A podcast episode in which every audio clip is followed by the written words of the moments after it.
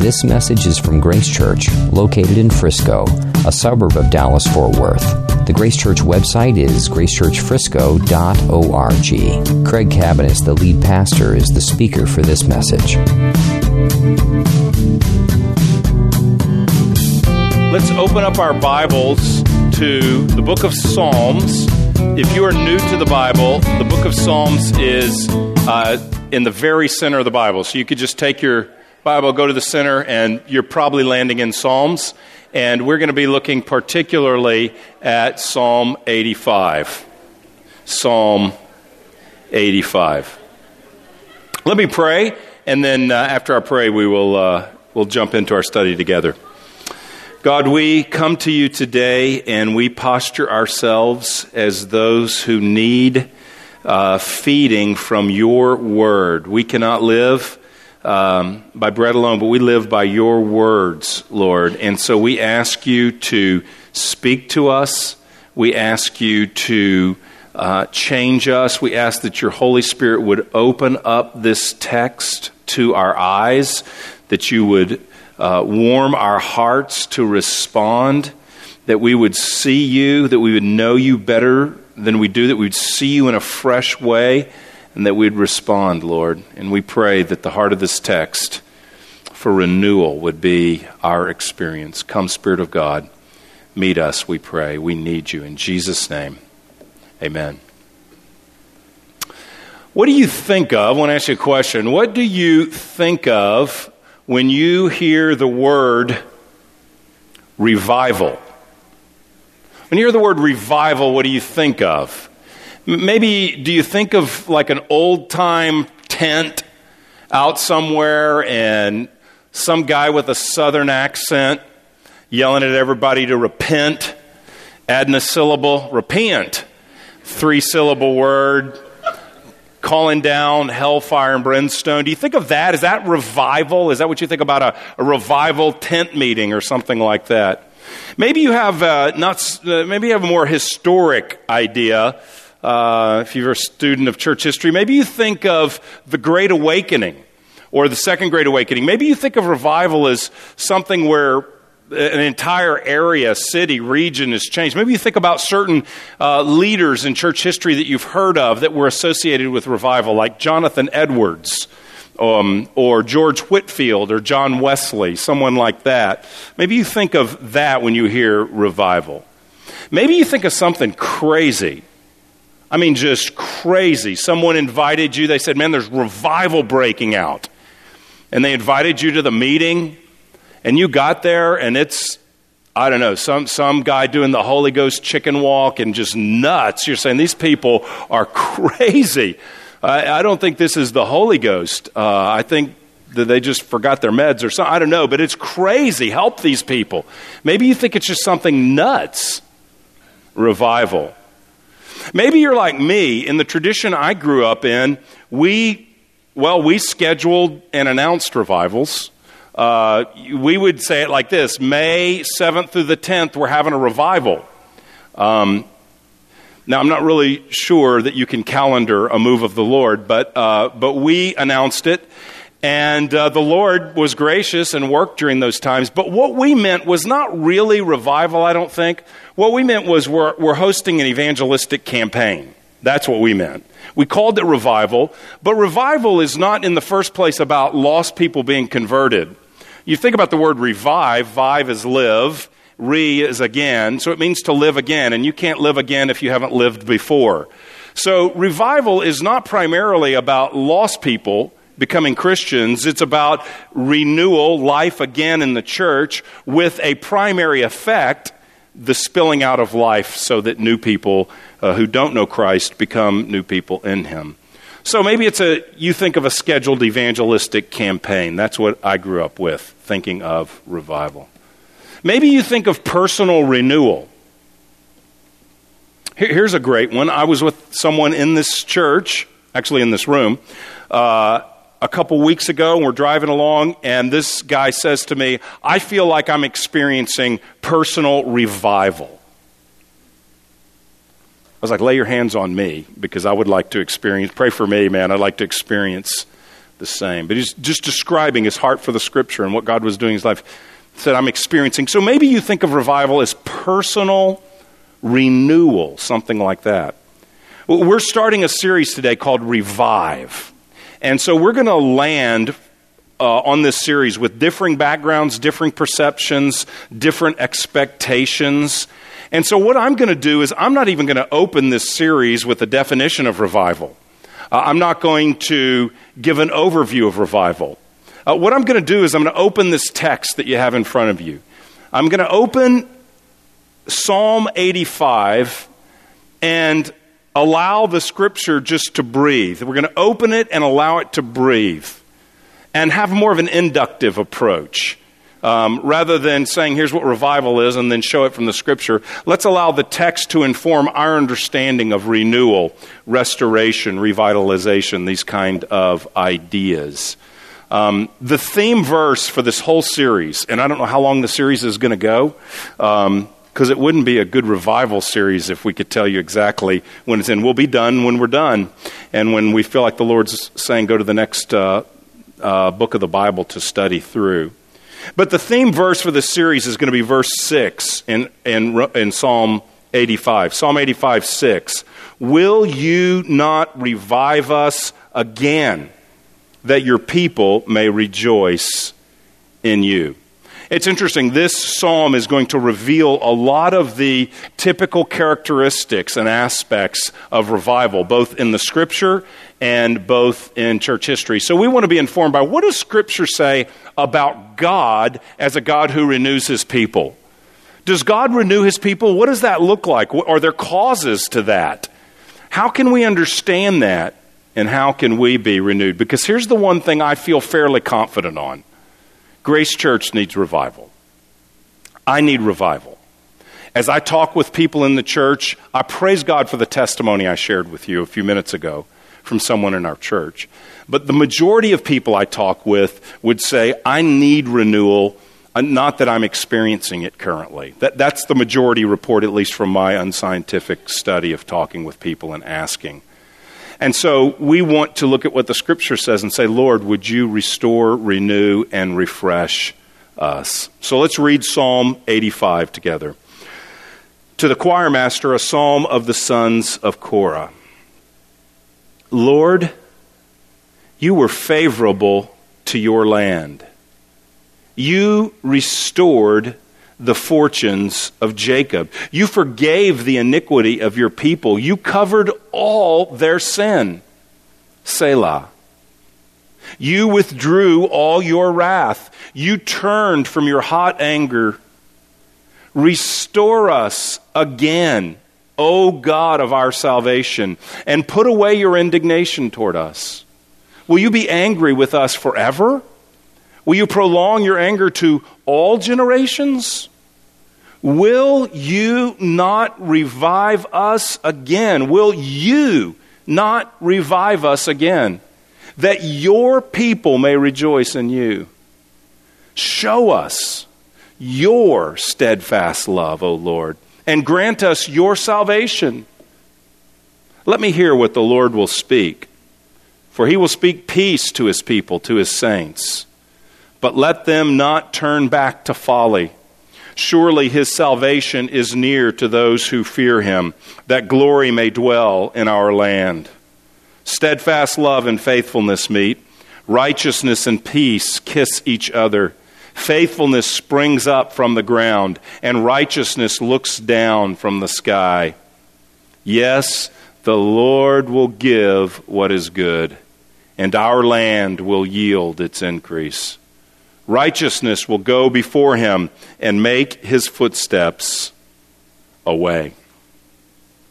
This psalm, um, I want to center on that one verse, spend a little more time on that one verse that we read, verse 6. But this psalm breaks down very easily in three sections, and all three um, are unique by sort of the time period, their tense or their point of view. Verses 1 through 3 look at past mercy it's a review of past mercies from God. Verses 4 through 7 look at a present distress. Uh, verse 9 is kind of a independent uh, verse, or verse 8 kind of is. And then verses 9 through 13 look at future glory. So there's a look at past mercy, a cry for revival in the midst of present distress, and then a look at future glory. So I'm going to break those down and, and look at it together. The first, the first section is on past mercy. Here's how the psalmist begins. It's a corporate psalm, it's national. Um, psalms can be classified as uh, sort of different types of psalms. Some are laments, some are thanksgivings, some are uh, a psalm of praise. Uh, this is a corporate or a national or a people of God lament. They're lamenting, they're in a difficult situation. And the first three verses look at past mercy. So, what the psalmist does is he calls them to remember a previous day. Look at verse 1. Lord, you were favorable to your land you restored the fortunes of Jacob. So here's how the psalm begins it begins remembering a time when God had reversed their situation. They went from a bad day to a good day, they went from suffering to blessing. They went from God feeling distant to God being thick in their midst and near. They, they were restored. He says, restored the fortunes of Jacob. Jacob's the people of God, Israel. Um, and, and, this language is used elsewhere in the Old Testament to describe when the people of Israel came out of captivity, God freed them from captivity and brought them home to their land. That may be the setting of this psalm. It doesn't say for sure, so we can't say that for sure, but it does really seem to fit well. You see, God's people had been brought into the land, and yet they, over the years, turned and followed other gods. God sent prophets, they disobeyed the prophets, and so God lovingly disciplined them. He brought a loving judgment to them, and he sent invaders who destroyed the temple, destroyed the city, and gathered the people of God and took them into a foreign land, into Babylon. After being in Babylon, God again spoke to his people through prophets. His people are turning to him, and he miraculously, mercifully takes them back to the land. And that's, that's the kind of idea here. Lord, remember when you restored our fortunes. Remember when you had favor on our land. Remember that time you renewed us, refreshed us, revived us. Remember that time when we were all saying, God's doing a new work. God's moving. God's alive in our midst. We're experiencing Him. Excuse me. Certainly that was true then. Uh, and it may be true, that may be the context here. But regardless, it's a psalm that's to be used in corporate worship throughout the ages. That this is how God works with his people, that he is a renewing, refreshing God. That he will at times discipline his people for their good so that we see our need for him. And that's what's going on here. But it remembers this time when God did a new thing in them, restoring favor. And it included, verse 2, forgiveness of iniquity. You forgave our iniquity, you covered our sin. Selah is a word for pause. It might be a, a, uh, a musical interlude or a pause of some sort moment for a guitar solo kind of or something just a pause there so he's kind of think about that that you we were forgiven you withdrew your wrath you turned away from your anger so they had experienced god's discipline on them and he restored them. And that's where he starts. They're in a time of distress now, but he remembers a time when God was working and they were refreshed and they had a new and a fresh hope. It was a new day. How about you? Can you remember a time like that? I mean, as you're sitting here today, if you're a Christian, can you remember a time when God worked in a renewing, refreshing way in your life and your life turned. I'm not talking about your conversion, that would be the ultimate, but I'm talking about a time when it was like you were in renewal. God was working in your life. You think back to that time and you think, I had a hunger for the Word. I mean, it wasn't a discipline like I've got to read the Bible. I couldn't wait to read the Bible. God spoke to me. I couldn't wait to hear the sermon. I wasn't counting down the minutes. I wasn't thinking about what am I going to do this afternoon. I wasn't, you know, I didn't have a smartphone, but I sure wasn't on Facebook in the sermon, distracted by something else. Back in that day, I couldn't wait. I was on the edge of my seat When we sang, I didn't have my arms crossed in dispassionate evaluation. I don't really like that song. Wonder why we don't sing this other song. Why aren't there more hymns? Why aren't there more contemporary songs? I don't really. Like, I wasn't like that. I was full force crying out to God. I was encountering the Spirit. I wasn't detract, a distance, detracted, assessing, judging. I wasn't dry, cold. I was engaged. Prayer was intimate. It was like Jesus was right there. You ever have a time like that where I was praying and I would lose track of time? I wasn't counting the moments until I reached the three minute mark. I was saying, Whoa, I sort of got distracted. I sang to Christ as I drove. And not only was I refreshed, but people around me were refreshed. I saw people come to Christ. I mean, that was a great day. That was a great time. I, I was, the, the community was great. We were there for one another. Man, we were helping each other and studying the Bible and having a great time together. The church, my small group, my Bible study, whatever it was, it was alive to me. I mean, a lot of people have an experience like that when they're young, high school or college. Have an experience where you say, I was renewed, I was refreshed. Man, I did. I can take you to the spot where God just touched me. It was a light went on. It was literally like the flip of a light switch. Now, there was some warming up that got me to the switch, but it flipped like a light switch. I was a Christian kid, grew up in the church, knew the Lord, but didn't really live like a Christian. That, that happens, by the way, to some church kids. It's happened a few times in history. I was one of them. And uh, God, I had seen a friend of mine who had, he was a Christian as well. God had gotten a hold of him. He moved, he came back.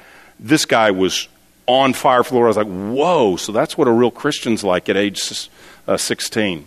I didn't know they made them like that at age 16.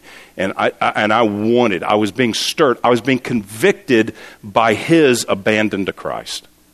And so God was stirring me, stirring me. And I was thinking, what? I, I, became dissatisfied more and more. And then there was a moment. I was on, on the phone with a friend of mine, standing in my bedroom.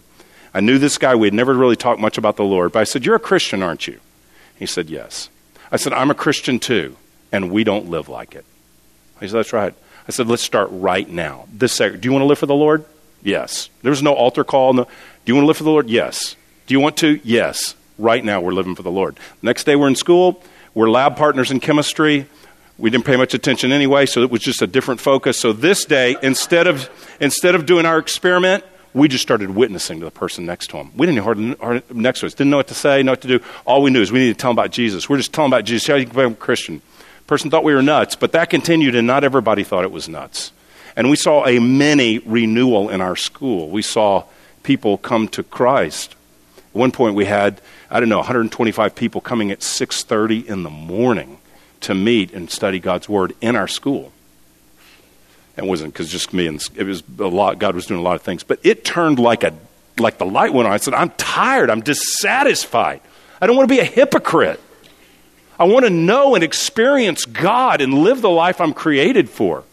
And boom, God renewed and revived. So I can remember a time when God was, let me be honest, more alive to me than he is right now.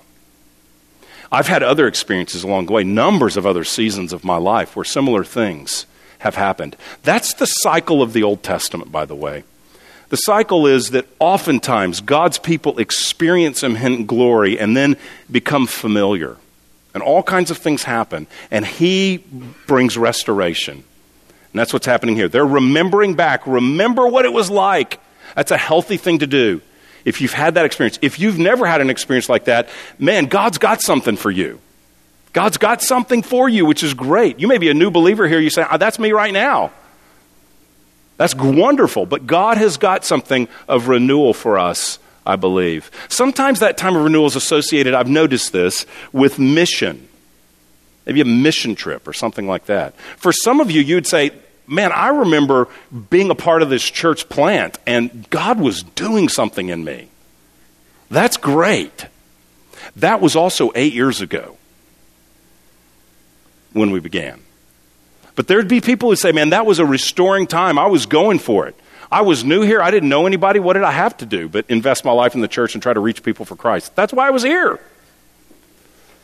And you say, I know a season like that where I wasn't in the status quo. I was learning and growing and being renewed.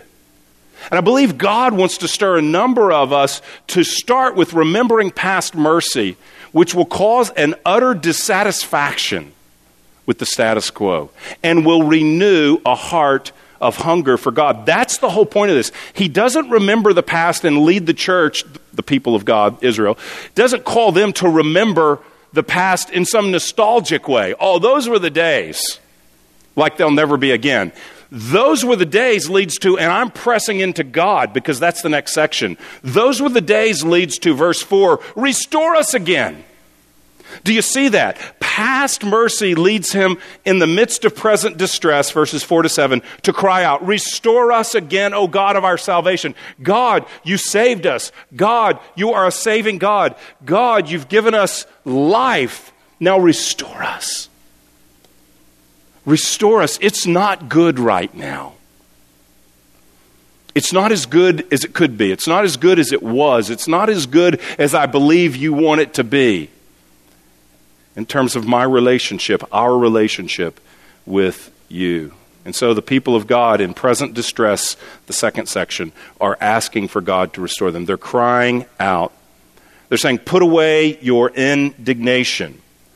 Now, these next couple verses, I'm not going to take the time to really develop this out. It, it, it, does bear, it raises some questions and bears some explanation. I'll try to give some headline explanation uh, to it uh, so that we get to verse 6. But he's saying here that they're experiencing the indignation of God, the people of God are.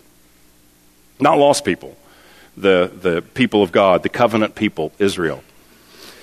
Um, the word can be translated displeasure it can be translated even annoyance, or kind of carries the idea of even could be an annoyance or an offense. What he's saying is, God, our actions towards you, or our inaction, as the case may be, our inaction towards you, it's annoying to the holy God of the universe. You just, justly, would, uh, j- justly, righteously would have indignation towards us. You, we are acting in a way that is not pleasing in the sense of honoring God. Our actions, our heart, our life, it's not honoring to the God who's given himself for us.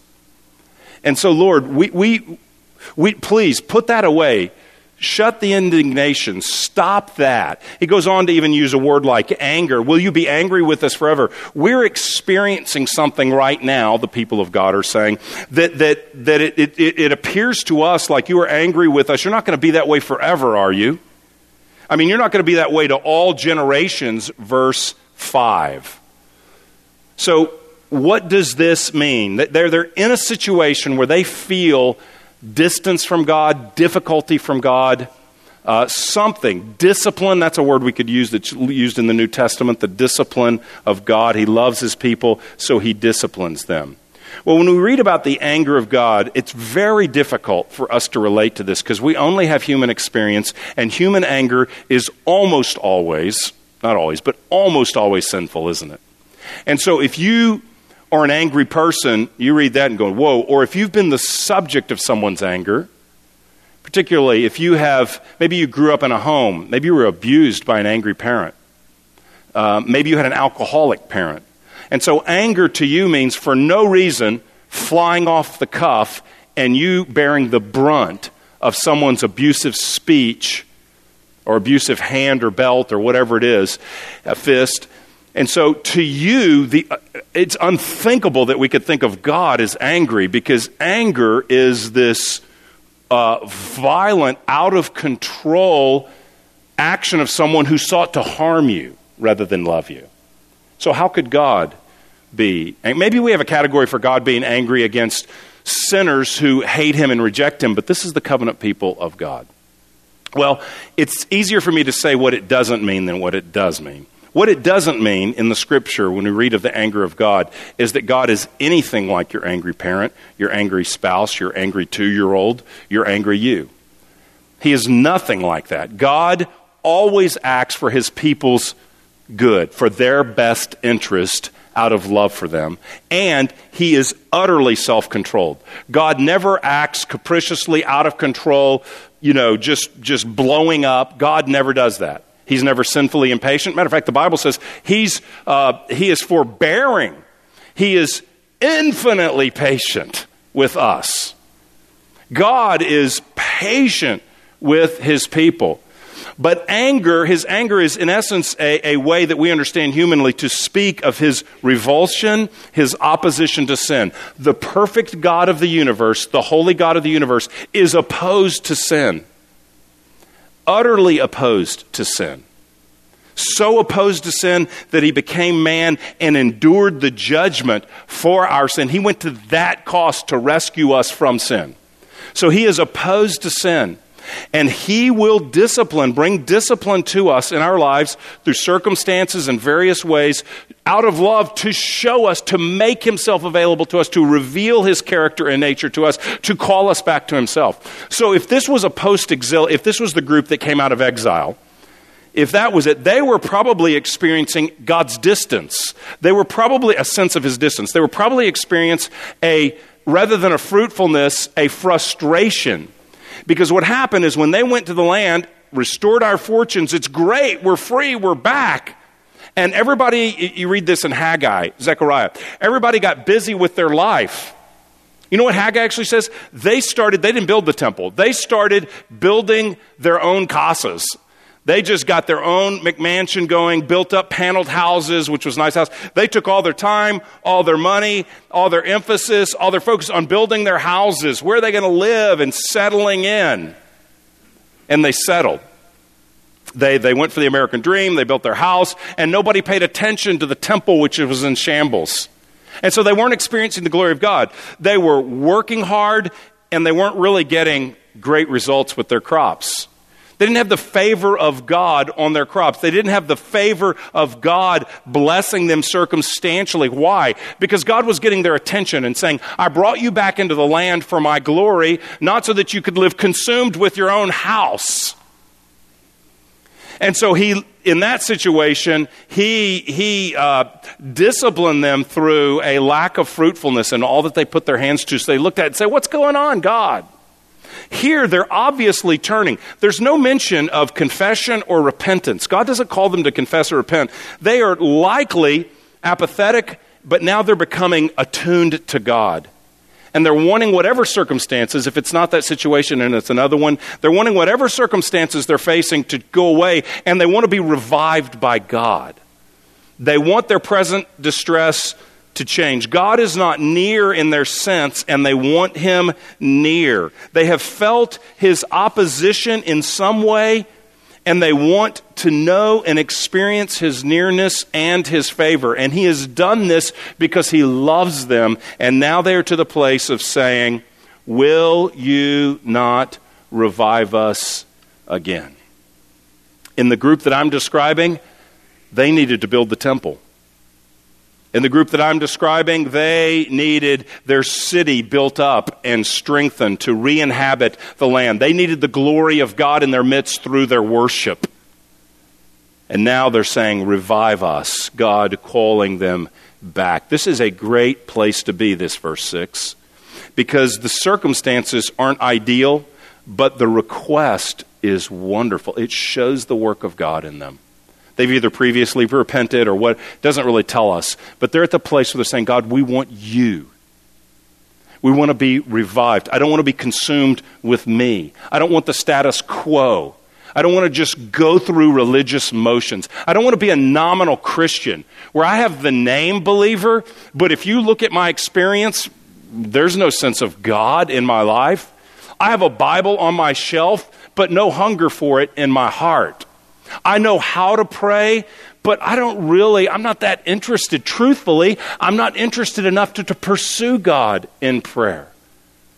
I'm busy. I'm active. I'm not waiting on the Lord. And they're wanting to be, we want to be, this passage leads us to be, to want to be revived again. And notice the prayer. Will you, the emphasis, it's, the you is emphatic in, in the language. W- will you not revive us? That's the emphasis. If there was an all caps word in that verse, it would be you. You, will you, the only one who can revive us, not revive us? Will you not revive us? Revival, renewal, refreshing, replenishing spiritually, it's the work of God. It's not the work of man. We can plan an evangelistic meeting, we can plan a prayer meeting, we cannot schedule a revival. We cannot schedule a renewal. You cannot put your coins in the machine and pull out revival. It is the work of God. We can posture ourselves, we can become aware, we can do what they're doing, cry out and wait on Him, and we can have great confidence that He will renew and revive. That's the end of the verse. Great confidence. Surely, it's going to say, God will do this. We can have great faith. But we can't make God. That's the work of God. Revive us again, like in days past. They ask God to revive because only God can revive. Only God softens a heart. If your heart is softening towards the Lord at all, that's God. That's God. If your heart is not soft, this is really a series of, if, if nothing else, and I'll get to this in a second, I just want us to be honest and not play games or be religious or do our deal. I want us to be honest. And if honestly you say, I, I, don't really have, I'm a believer for sure, but I don't have a lot of desire to pursue the Lord like I did at one time. If that is you, then just realize the softening of your heart is the work of God. The fact you're aware of that means God's already working. And if you're becoming dissatisfied with that, that's the work of God. And let's blow on that ember. Let's trust God. Let's pray. Let's open up. Let's get someone around you. Let's get truth in us. But that's a good, only God can soften your heart. Only God can give you a hunger and a thirst for Him. If your soul is parched and you're getting thirsty, that's the Spirit of God at work in you. That's wonderful. You would never create that on your own. That's the work of God. And if you're not thirsty, then would you pray this? God, make me thirsty for you. Would you pray that? With we need to pray that. We cannot make revival happen, but we can ask, we can seek, we can knock, we can wait with confidence that God is a renewing and a reviving God. Why do they ask to be revived? The motive's very clear here. What's the goal of revival prayer? We'll look at verse 6 again. Will you not revive us again? You, God, you're the kind of God who revives. Who else could revive us? You're a reviving God. So will you not give us fresh life again? And look at the next verse, or next phrase, that your people may rejoice in you. Here's what we want, God. We want to be about you. We want to get excited about you. We want to rejoice. We want to have joy again. That's what that means. We want joy again because of you. We don't want to chase stuff and things.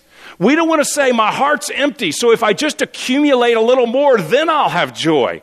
That's a lie. We're tired of chasing that. We don't want that, Lord. We want to rejoice in you.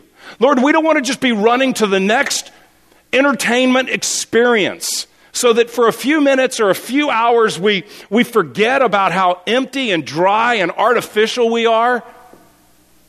I'm not saying there's anything wrong with entertainment. The only problem with entertainment is when it's a replacement, a substitute for God. Various things like that could be a gift from God to us, but when they become a substitute for God, that's a totally different thing. When I'm finding joy in those kind of things, See, the revived heart is the heart of joy in God. Not just happy, oh, I'm giddy, I'm happy, I'm revived. No, it's the heart that says, I find joy in God. I want God. I love God. God is real. God is near. The, the, the worldly promise, the things, the shine on the worldly promises, the shine's being rubbed off. The shine is being rubbed off. It doesn't look glittery. The shine is on the glory of God. That's what I want. I don't want to chase the stuff that does not satisfy, does not fulfill, does not last. They're substitutes for God. The person who finds joy in the Word, the person who finds joy in God's ways, God's truth, God's work, God's presence, God's church, God's people, God's activity, God's mission. That's the revived heart. I find my life, my joy, my being I got to have him. I want to be a part of what he's, what he's doing. I want to give my life to what he's called me to do. I want to be faithful in my various roles in life because that's where I experience him living as he created me to be. I want him. So some of you know exactly what I'm talking about because it was that way and it's not that way. You know, I'm speaking somewhat extreme. You may say, well, everything you said, uh, maybe I didn't have it, but you know generally what I'm talking about. My heart was warm, my heart was alive, God was real. Now he's real intellectually. I mean, I've never given up my confession of faith. I believe in him, but oh, I'm not experiencing him like I did. It's been a while. And if it's been a while, it's time to ask, it's time to seek, it's time to knock. Some, some don't know this experience. Maybe you've never even been converted. God wants to give you life for the first time. That's not revival, that's vival. It's not really a word, but you need vive, not revive. You can revive after you get vive. So you can get it again after you got it the first time. God wants to give you new life. I believe that's, that's really a part of renewal. But renewal is the church coming to life, the church having spiritual life, the church representing God, the church full of God, the church saturated with the life of God and the joy of God so that it spills over and others experience the same. Others are saved as well.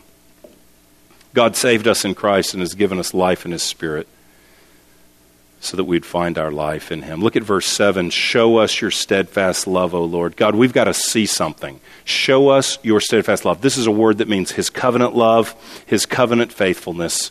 Lord, show us your grace to us. Show us your love. Show us, make us aware that you stick to us when we don't stick to you. Make us aware that when we drift off, you come after us. Make us aware that when we're unfaithful, you're faithful. Make us aware that the gospel is glorious in what you have done for us. Make us aware of steadfast covenant love that you hold us, you secure us, you will come back for us, you will take us all the way to glory for eternity. Show us that steadfast love. Show us lo- the love love which loves the unlovable. Show us the love that says, hey, we see what you've done for us, now we've forgotten and we'll go do our own thing and forget about you, and you still love us. Show us that love, that stick to it love, that relentless love that's present in Christ and is ours in the Spirit. Show us that love, O oh Lord, because that'll warm our heart. That'll warm our heart. That'll draw us. That'll make us say, there is not a love like that in the world. So why do I want to chase it? I have the true love. God's love. Show us that love. Make us aware of what you've done. Don't distance yourself, God, but come near us. We know He dwells in us. But our, our experience, our awareness can feel distant at times. Don't be distant. Help us to see who you are in us, for us, with us. Come near. I love the next verse. Let me hear verse 8 what the Lord will speak. This could have been the psalmist. This could have been a prophet. It doesn't really tell us what's going on there, but somebody's going to hear from the Lord and report. If you're going to have renewal, it will be from hearing from the Lord. And if you're going to hear from the Lord, it will be right here or in the device of your choice where you have a Bible. Got to be relevant to the times. Uh, it will be right here. If you are going to be renewed, it will not come apart from here. And if it does come apart from here, it will lead to nonsense. Eh, eh, her- worse than nonsense, it'll lead to heresy. Revivals that aren't tied and don't flow from the scripture and the message of the gospel end up in all kinds of craziness. A lot of cults have been born in that environment. So it'll be tied here. I need to hear what God has to say. If I'm going to be revived, it will not come separate from here. God will need to work through the word in us. And so he says, What will God say? Here's what he'll say He'll speak peace to his people to his saints. God speaks peace to us. And then he gives this great picture of future glory. I'm going to be brief on this. But look at the future glory. Surely, verse 9, surely his salvation is near to those who fear him, that glory may dwell in our land. Surely, absolutely, certainly, it cannot be any other way. God is near those who fear him. Those who are aware of his greatness, those who see him as he is, God is with them, God is near them, God is sustaining them that glory may dwell in our land. They had a physical land. We don't have a physical land where God, you know, uh, his covenant people live. We're international. Wherever the people believe in Jesus, that's his people, that's his land. So we want the glory to dwell in his church and in his people today. Verse 10 steadfast love and faithfulness meet, righteousness and peace kiss each other. It's this poetic view of the character of God. Steadfast love and the faithfulness of God meet and are our experience. Righteousness and peace kiss each other. We see that probably portrayed more beautifully in the cross than anywhere. The righteousness of God and the peace of God meet in the death of Jesus on the cross. Righteous because God is announcing He is holy, and this is the penalty for sin, that God Himself must become man and endure the penalty for our sins. And peace, because we are reconciled and at peace with God because of the work of Jesus, because of the cross and the resurrection to his new life. We are to, to, to new life. We have new life, is what I meant to say, in him. 11, faithfulness springs up from the ground and righteousness looks down from the sky.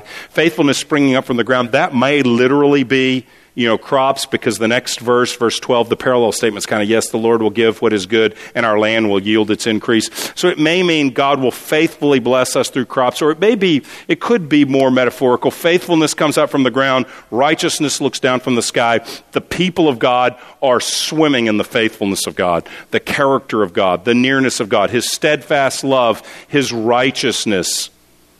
So it could just be a tangible blessing. But whether it's a tangible thing or not, they're experiencing the faithfulness of God. They know it, they see it. Verse 13 Righteousness will go before him and make his steps away. He will lead us in a right path. So you see how they look at past mercy in present distress, they cry out for renewal, refreshing, revival, and they look forward and say, God's going to do that. Surely God's going to bring that. Here's what it's like. We're going to be living in steadfast love, faithfulness that we can see and experience and discern. Righteousness. What a day this is going to be, he describes. And of course, that will be the day ultimately when Jesus returns.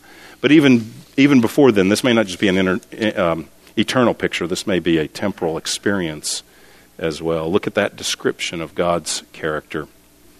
So, this mercy in the past leads to crying out for revival in the present with a sure, with a sure confidence of God working in the future. That's how this psalm sort of works. Back to the bullseye. Verse 7 Show us, I'm sorry, 6. Will you not revive us again, that your people may rejoice in you? Three words to close. Number one, assess. Honestly assess where you are today. That's what I want to appeal to you. Honestly assess. I'm not saying that in a way to induce guilt. I mean, your assessment may be God, I've never known God more nearly than I do right this second. Praise God. Spread the wealth. But assess, honestly assess, seriously I mean, we're at the beginning of the year. Let's seriously take inventory of our lives. The reality is, we don't usually even stop or slow down enough to take inventory. We just keep moving. We just add activity. When the soul feels barren, we just do some more religious stuff. That's best case scenario.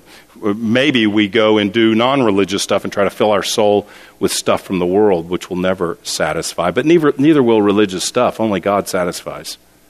So assess is God real to you today? Is His Word alive to you? Is His presence near, full to you? Was there a time when you were communing with Him in a different way?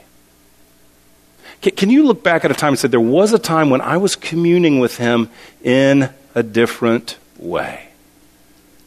I, sat in our pastor's meeting this week, and said, "Hey, here's what talk, we were talking about the Sunday service," and uh, I just said, "Man, I need revival," and I, I'm not even sure I feel qualified to be preaching on revival when I wouldn't describe my own soul right now as swimming and overwhelmed in the river of revival. I, I, that's, that's not right. I feel like I have been there at times. You know, always could experience more, but I have experienced him in restoring, renewing ways, but I'm not right now. And I just thought, you know what? I think that really qualifies me to preach this text because I need this. I'm with you. I want to be on a journey. I want to be on a journey through the Word for more of God in a fresh way. I need revival. We need, many of us, not everyone, many of us do. So assess how's God calling you back to Himself? Here's a question to us as if you were experiencing personal renewal in Christ right now, what would that look like? What do you think would be different in your life if you were experiencing renewal in Him? Assess. Number two, ask. Ask for help. Ask for Stop. With a dry soul, stop, go before the Lord, and ask Him to work, just like we read here. That's what this passage is all about. Let's come together and let's ask together. We pray on Fridays at 6:30 down the hall. Um, come and pray with us for renewal in our midst. We'll pray for you. We'll pray for the church. Let's pray for revival. We'll pray that people meet Christ who don't know him. This, this psalmist and this community is serious. When I read this, I just think these guys are serious. Nobody not looking at their watch. They're, they're serious for God, and they're crying out. And so, is that me? Is that you? Are we complacent? Are we distant? Are we distracted? Are we rebellious? Maybe you're actively moving away from God, an active rebellion. Ask Him to stop you. Ask so that you may rejoice in Him. Ask for your own happiness and joy. We're asking for our joy. Lasting, real joy in God. That's what He has for us. This is a good thing. This isn't painfully giving up stuff that's really making me alive. This is giving up death so that I may experience life. That's what this is. Ask for his help. Lastly, wait with confidence. This prayer is not, well, I sure hope it works out. This prayer is confident. What is God like? You will revive. Will you not revive? He's asking that, but he goes on to say, Surely you will. God is the one who revives. He revives his people, he renews, he restores. His mercies are new every morning. He never gives up. He's steadfast love, covenant faithfulness to us. God will revive. We don't presume in some way. We don't presume in an inappropriate way, but we look at the character of God and say, Will you not revive us? Do you not want your people joyful to to represent you in the world? Do you not want your people to enjoy you? Is that not why you saved us? So, God, will you not refresh us so that we will experience you in all the ways that Jesus died and rose for us? So, wait on Him. The tendency with a dry, brittle soul is to bolt. It's not to wait for the Lord, it's to bolt. It's either to bolt to stuff and things or pleasure or whatever eases the pain and makes you feel alive for a moment. It's to run to that or it's to run to a new spiritual experience. It must be here. So I'm just out of here because I'll find some real life somewhere. The real life is here. It's waiting, listening, reading, crying out confidently in faith. This is where this is where it is. It's not in bolting, except maybe bolting from our sins it, it, it, and bolting to God. But we often have this wrong view about something different's got to make a difference. You know, something's got to, different's got to happen. We need the Lord, is what we need. And so we can wait in confidence. Wait in confidence in front of the Lord. With, put yourself, park in front of Him. You can't trigger revival, but you can make God have to step around you for you to miss it. You can be right there as a recipient of grace. Said, I'm here, Lord. I'm asking, I'm seeking, I'm knocking. God usually, sometimes God rushes in, He does different things, but usually He refreshes those who are waiting, He refreshes those who are asking, He refreshes those who are seeking, He refreshes those who humble themselves and are willing to repent, He refreshes those who wait on Him. Read you a quote and we're done. This is Ray Ortlund writing about this psalm and everything, but this, this is what he says. I, I felt like this is true for many of us. He says, Those of us who've been Christians for a while, it becomes easy to think that we've pretty much exhausted the possibilities of the Christian life. We can settle into a routine of activities at church and in our small groups and Bible studies with little expectation of anything new. The familiar becomes predictable, and everything from here on out will be more of the same. We dip our teaspoon into the vast ocean of the living God holding that teaspoon in our hand, we say, This is God. We pour it into our lives and we say, This is the Christian experience. God calls us to dive into the ocean. He calls us into ever new regions of His fullness, His immensity, His all sufficiency. There is more for us in Christ than we have yet apprehended. Let's never think that we have figured Him out or that we have seen all that He can do. The Bible is not a guidebook to a theological museum. It is a roadmap showing us the way into neglected or even forgotten glories of the living. This is a roadmap into the glories of the living God. It's not just a remembrance of something that once happened and is now in a museum. It is a remembering of what once happened and pressing God into God and say, Do it again and greater for your. I want to pause for a moment. Just stand together. Let's stand together. And could we pause and just ask the Lord how He would have us to respond? You've been listening to a message from Grace Church. For more information, visit our website or write us at podcast at gracechurchfrisco.org.